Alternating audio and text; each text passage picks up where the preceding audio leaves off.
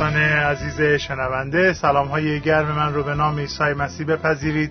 خیلی خوشحالم که یک بار دیگه در خدمت شما عزیزان هستم تا با هم بتونیم درباره کلام خدا و مخصوصا درباره اون امید عالی که در عیسی مسیح داریم تفکر بکنیم. اگر که برای نخستین باری که به این درس‌ها گوش می‌کنید، اجازه بدید که از جانب خودم و بقیه همکارانم در رادیو مقدم شما رو گرامی بدارم و عرض کنم که خیلی خوشحالیم که با ما هستید این ساعت رو و امیدوارم که تا بقیه این برنامه با ما باشید و به این درس‌ها توجه کنید. و اگر که مدتیه که با ما هستید، میدونید که ما از یازده جلسه پیش به این سو درسایی رو راجع به امید مسیحی دنبال میکردیم و ما در برنامه گذشته به این نقطه توجه کردیم و اشاره کردیم که بدون دریافت تولد تازه واقعا دریافت امید آسمانی برای ما غیر ممکنه و ما بدون تولد تازه قدرت و توانایی یا استطاعت به دست آوردن این امید رو نداریم. و از اونجا که این امید یک امری روحانی است، ما باید از نظر روحانی زنده بشیم تا بتونیم این امید رو دریافت بکنیم. و انسانی که تولد تازه نداشته باشه، انسانی که از روح قدوس و خدا متولد نشده باشه، قدرت نداره که این امید رو بشناسه یا اون رو دریافت بکنه. حالا سوالی که ما امروز میخوایم در این برنامه جواب بدیم این است که چگونه میشه این امید رو واقعا پویا نگه داشت. ما اگر که این امید رو به وسیله تولد تازه و به وسیله فیض خدا دریافت میکنیم، آیا این وسط ما هم یک وظیفه، یک مسئولیتی داریم که این امید رو در وجود خودمون پویا و زنده نگه داریم یا اینکه نه؟ و آیا ما صرفاً یک وسایلی هستیم که خدا از اون استفاده میکنه و هیچ اختیاری، هیچ حرفی در این وسط برای گفتن نداریم؟ دوستان عزیز، واقعیت این نیست. واقعیت این است که خدا به من و به شما اراده عنایت کرده و این یکی از واقعاً بزرگترین نعمات خدا برای ما این است که ما آزادی داریم. به ما آزادی عنایت کرده، به ما اراده آزاد عنایت کرده و به ما این قدرت رو داده که او را آزادانه پیروی و خدمت بکنیم. راجع به امید هم دقیقاً ما باید به یاد داشته باشیم که از این اراده آزاد و از این آزادی که در خداوند داریم باید استفاده بکنیم که این امید ما پویا باشه، پویا بمانه، زنده بمونه، نبضش بزنه به قول معروف.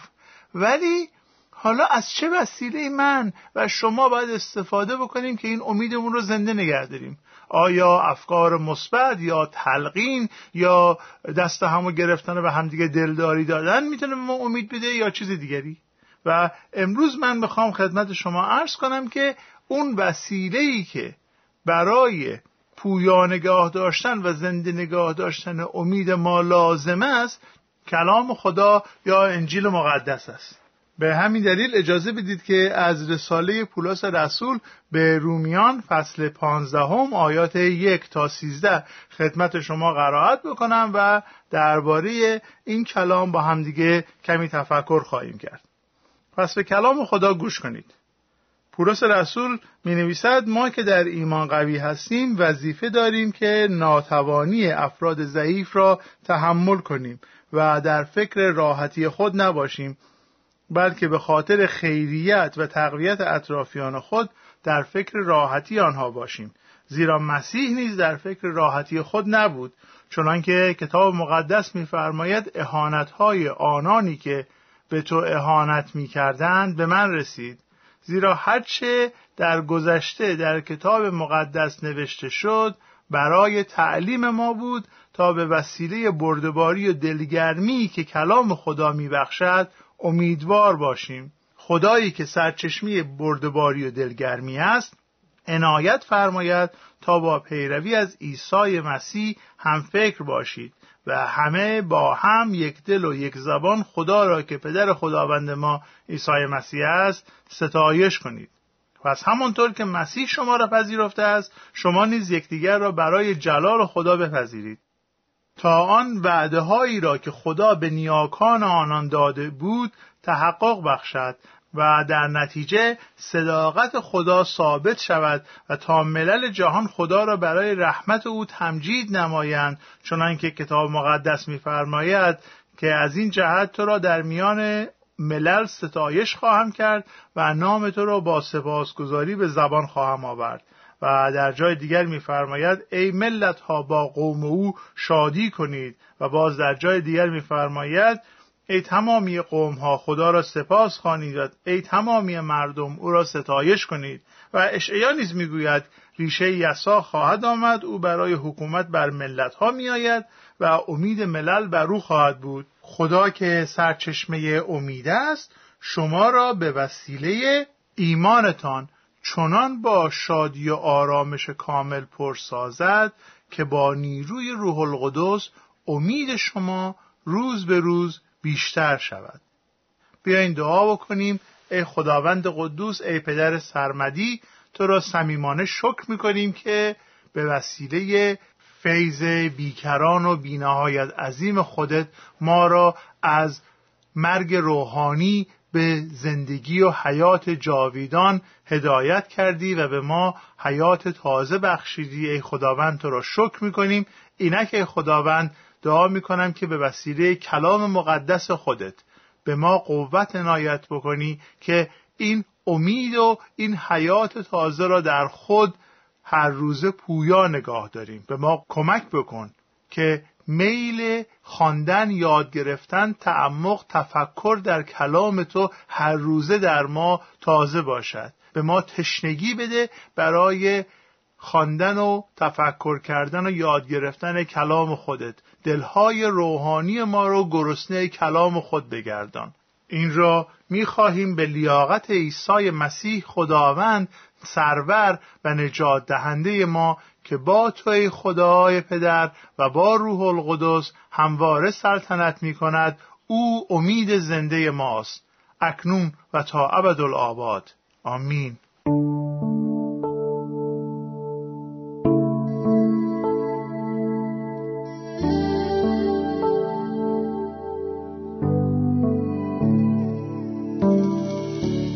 دوستان گرامی، ما در جلسه پیش توجه کردیم که کلام خدا به ما یاد میده که امید ما زمانی واقعا شکل میگیره، زمانی واقعا جوانه امید در زندگی‌های ما زده میشه و رشد میکنه که ما تولد تازه داشته باشیم در زمین لم یزرع نمک زده شوره‌زار قلب گناهکار و گناه آلود و مرده یک انسان گناهکار جایی برای رشد امید وجود نداره. این یک واقعیتیه، هرچند ممکنه به مزاج ما تلخ بیاد ولی واقعیت رو نمیشه انکار کرد.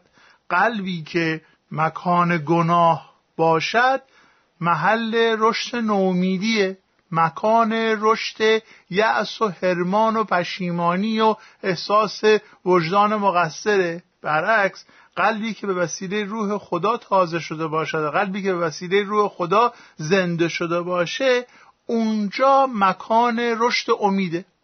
و ما این رو در جلسات گذشته تفکر کردیم. امروز یک سوالی ممکنه برای شما عزیزان پیش بیاد و اجازه بدید که این سوال رو من اینجوری مطرح بکنم که حالا ما اومدیم و تولد تازه پیدا کردیم، از کجا میفهمیم که تولد تازه داریم؟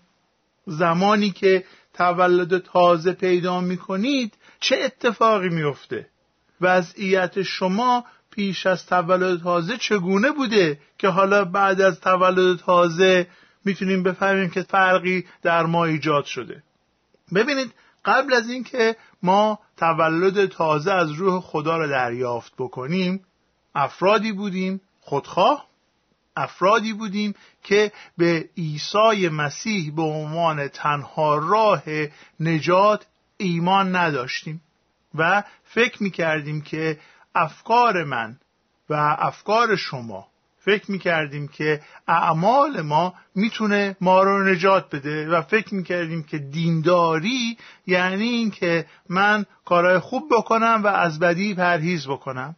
حالان که بعد از تولد تازه فهمیدیم و یاد میگیریم که فیض خدا هستش که ما رو نجات داده، به خاطر فیض خدا هست که ما از گناه پرهیز میکنیم، به خاطر محبت خدا هست که ما دست به اعمال خوب میزنیم و از اعمال ناپسند خودداری میکنیم. فیض خدا هستش که ما رو به طرف نیکویی سوق میده، هل میده و مانع میشه که ما بدی بکنیم. فیض خدا هست، محبت مسیح هست که ما رو در مسیر قدوسیت به حرکت در میاره و اینها به خاطر این استش که عیسی مسیح برای ما فدا شد، عیسی مسیح برای ما قدوسیت کامل شده و ما به خاطر کاری که عیسی مسیح برای ما انجام داده در نزد خدا کاملا مقبول و پاک و پارسا شناخته میشیم. دیگه من لازم نیست که اعمالی رو انجام بدم که خدا من رو بپذیره، برعکس به خاطر اینکه خدا من رو یا شما رو در عیسی مسیح کاملا پذیرفته، اکنون من انگیزه دارم که کارهای خوب انجام بدم. گفتم قبل از اینکه ما تولد تازه پیدا کنیم یک همچین وضعیتی داشتیم، بعد از که تولد تازه پیدا میکنیم یک وضعیت دیگری داریم. ولی تو این فاصله چه اتفاقی میفته؟ زمانی که من در گناه هستم و پیغام انجیل رو میشنوم، فیض روح القدس در قلب من عمل میکنه و قلب من رو آماده میکنه که یک این پیغام نجات رو بشنوم. و بعد اتفاقی که میفته، روح قدوس خدا که در قلب من یا در قلب شما داره عمل میکنه از کلام خدا استفاده میکنه، از موعظه کلام استفاده میکنه تا قلب من رو، وجود من رو، وجدان من رو ملزم بکنه. الزام روح القدس، هدیه روح القدس به ما هستش. خداوند روح القدس در دل من و در دل شما میاد ما رو ملزم میکنه. روح القدس میاد و ما رو متقاعد میکنه. انجیل یوحنا فصل شانزده آیات هفت به بعد، عیسی مسیح خداوند در شبی که او را تسلیم کردند این کلمات رو به ما اعلام فرمود و درباره روح القدس اون پشتیبان ما اینگونه به ما تعلیم دادند. ایشون فرمودند با وجود این حقیقت را به شما میگویم که رفتن من برای شما بهتر است، زیرا اگر من نروم پشتیبانتان پیش شما نمی آید، اما اگر بروم او را نزد شما خواهم فرستاد و وقتی که او یعنی روح القدس می آید جهان را در مورد گناه، عدالت و داوری متقاعد می سازد. گناه را نشان خواهد داد چون به من ایمان نیاوردند، عدالت را مکشوف خواهد ساخت چون من پیش پدر می روم و دیگر مرا نخواهند دید و واقعیت داوری به آنها ثابت می شود چون حکمران این جهان محکوم شده است. یعنی چه؟ به اعتقاد کلام خدا، به شهادت عیسی مسیح، گناه یعنی بی‌ایمانی.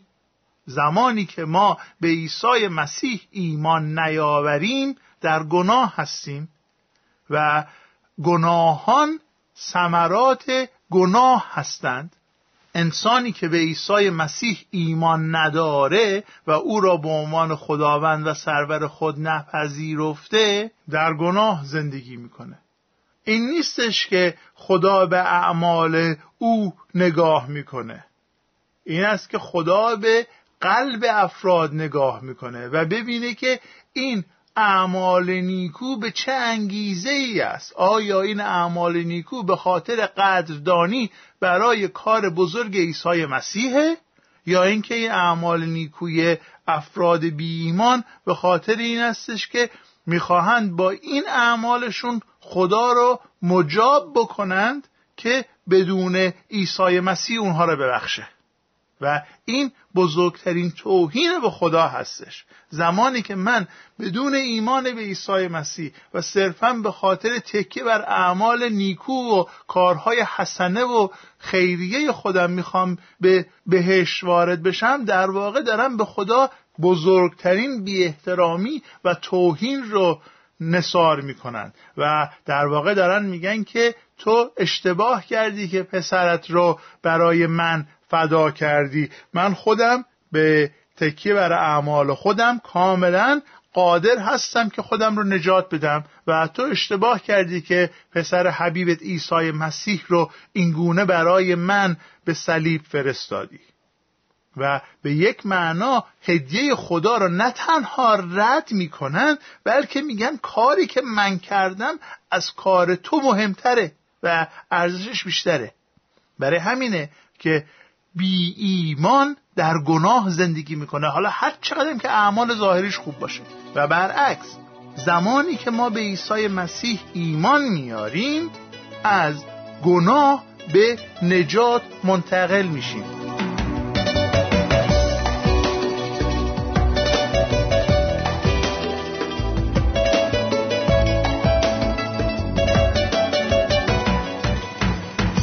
خدایا خواستم ز عصیان و گناه به تابان نور خود به این قلب سیاه. خداوند جلال مرا احیا نما، میدانی ضعف من قوت کن عطا. به تو محتاج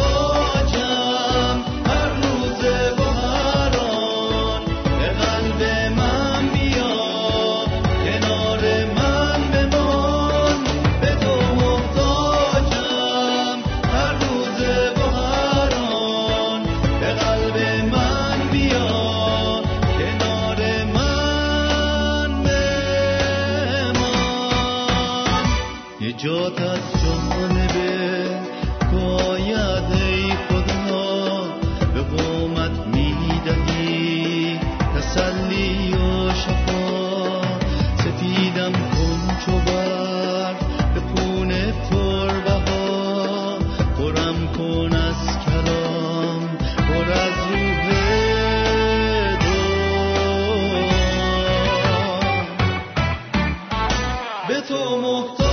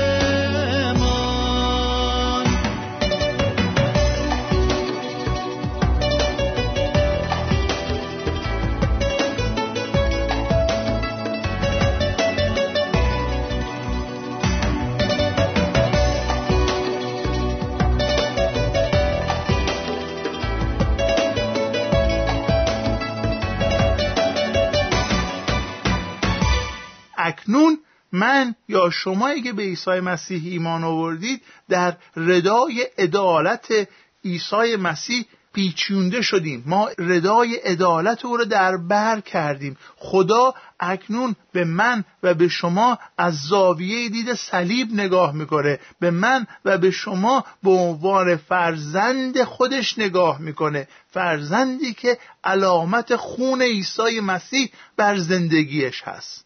زمانی که روح قدوس و خدا میاد و من رو از این حقیقت ملزم میکنه، من به عیسی مسیح ایمان میارم. زمانی که روح قدوس و خدا میاد در زندگی شما کار میکنه، از موعظه و تعلیم کلام، حالا یا رادیو یا تلویزیون یا در کلیسا یا هر جا دوستتون بهتون بشارت میده، از کلام و از موعظه کلام روح خدا استفاده میکنه تا شما رو متقاعد بکنه، ملزم بکنه.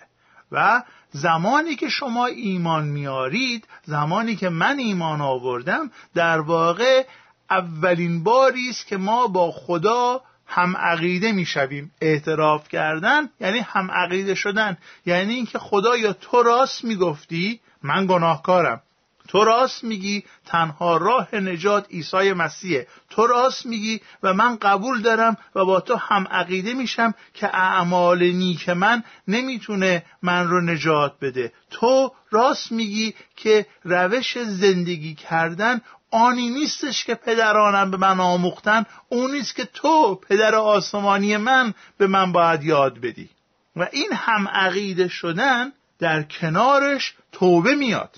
خداوندا من اعتقاد دارم، هم عقیده هستم که تو راست میگی و من میخوام توبه بکنم از تمام رفتارهای گذشتم، از تمام طرز فکر قدیمم، از تمام راههای گذشته، عقاید گذشته، مناسبات غلط، من میخوام توبه بکنم. زمانی که روح قدوس خدا در شما این میل به توبه کردن رو ایجاد میکنه و قوت به شما میده که توبه بکنید، اون موقع است که هدیه بخشش گناهان رو دریافت میکنید. اون موقع استش که شما در دلتون مطمئن میشید که خدای قادر مطلق پدر آسمانی شماست و او شما را به خاطر کار عظیم پسرش عیسی مسیح کاملا بخشیده، کاملا قبول کرده، او شما را کاملا پذیرفته است. هللویا! چه نعمت بزرگی، چه هدیه عظیمی است این بخشش گناهان. خدا گناهان گذشته، حال و آینده ما را در مسیح خداوند بخشیده و زمانی که روح القدس میاد به ما الزام میده، ما رو با خدا هم عقیده میکنه، به ما میل توبه میده و این خبر خوش بخشایش گناهان رو به ما میده و به ما کمک میکنه که این هدیه رو دریافت بکنیم. یک اتفاق دیگری هم میفته و اون موقع میاد و کار لایروبی و پاک کردن و خانه تکانی قلب ما را آغاز میکنه. روح مقدس خدا میاد در قلب من و در قلب شما سکنا میگزینه. او میاد و میخواد در وجود من و در وجود شما زندگی بکنه. ما اون موقع است که هدیه روح قدوس خدا را دریافت میکنیم و روح مقدس خدا این کار شبیه سازی ما با عیسی رو آغاز میکنه و تا زمانی که ما زنده ایم این کار رو ادامه میده. عزیزان شنونده، پس مشاهده میکنیم که چگونه ما باید تبدیل بشیم، تغییر بکنیم، تمیز بشیم، کار روح القدس در ما تداوم پیدا بکنه تا اینکه اون امیدی رو که کلام خدا برای ما مسیحیان داره و اون امیدی رو که کلام خدا دربارش صحبت میکنه رو ما تجربه بکنیم و داشته باشیم و دیگران اون امید رو در ما ببینن و علتش رو جویا بشن و ما بتونیم درباره اون امیدی که داریم، اون امید زنده‌ای که داریم، با دیگران صحبت بکنیم و چرایی و علت اون امید رو به دیگران در میون بگذاریم.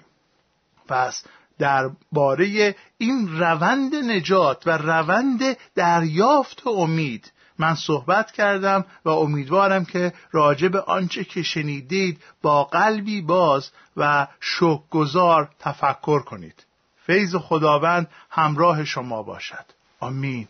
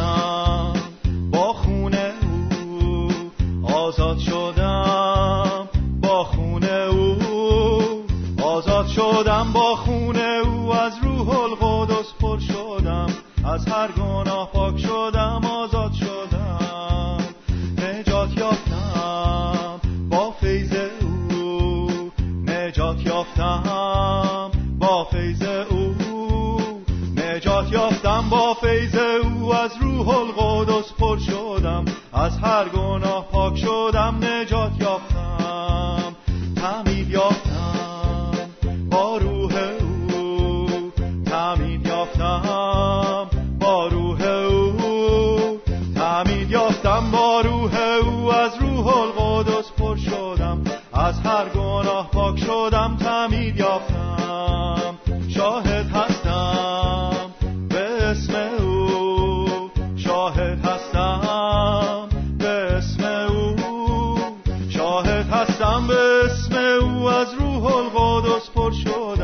از هر گناه پاک